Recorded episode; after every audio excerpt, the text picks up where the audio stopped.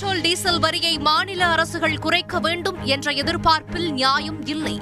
மத்திய நிதியமைச்சர் நிர்மலா சீதாராமனின் கோரிக்கைக்கு தமிழக நிதியமைச்சர் பழனிவேல் தியாகராஜன் இன்று விளக்கம். பெட்ரோல் விலையை பத்து ரூபாய் உயர்த்திவிட்டு ஒன்பது ரூபாய் ஐம்பது காசுகள் வரி குறைத்துள்ளதாக ப. சிதம்பரம் விமர்சனம்.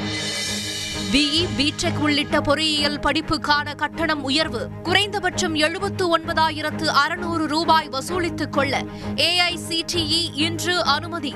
எம்சிஏ எம்பிஏ எம்டெக் உள்ளிட்ட முதுநிலை தொழில்நுட்ப படிப்புகளுக்கான கட்டணமும் உயர்த்தி நிர்ணயம். ஊட்டியில் பழங்குடியினர் வீடுகளுக்கு இன்று சென்றார் முதலமைச்சர் ஸ்டாலின். தோடர் இன மக்களின் குறைகளை கேட்டறிந்து அவர்களுடன் நடனமாடினார்.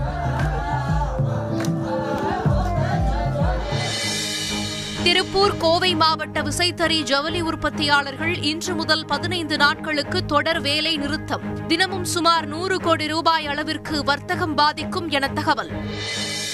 சென்னையில் அனுமதியின்றி நடந்த மதுவிருந்தில் கலந்து கொண்ட ஐடி ஊழியர் உயிரிழப்பு. அனுமதியின்றி மதுவிருந்து நடத்தினால் கடும் நடவடிக்கை. என சென்னை காவல் ஆணையர் சங்கர் ஜிவால் இன்று எச்சரிக்கை. தமிழகத்தில் இருந்து அனுப்பிய நிவாரணப் பொருட்கள் இன்று இலங்கை சென்றடைந்தன.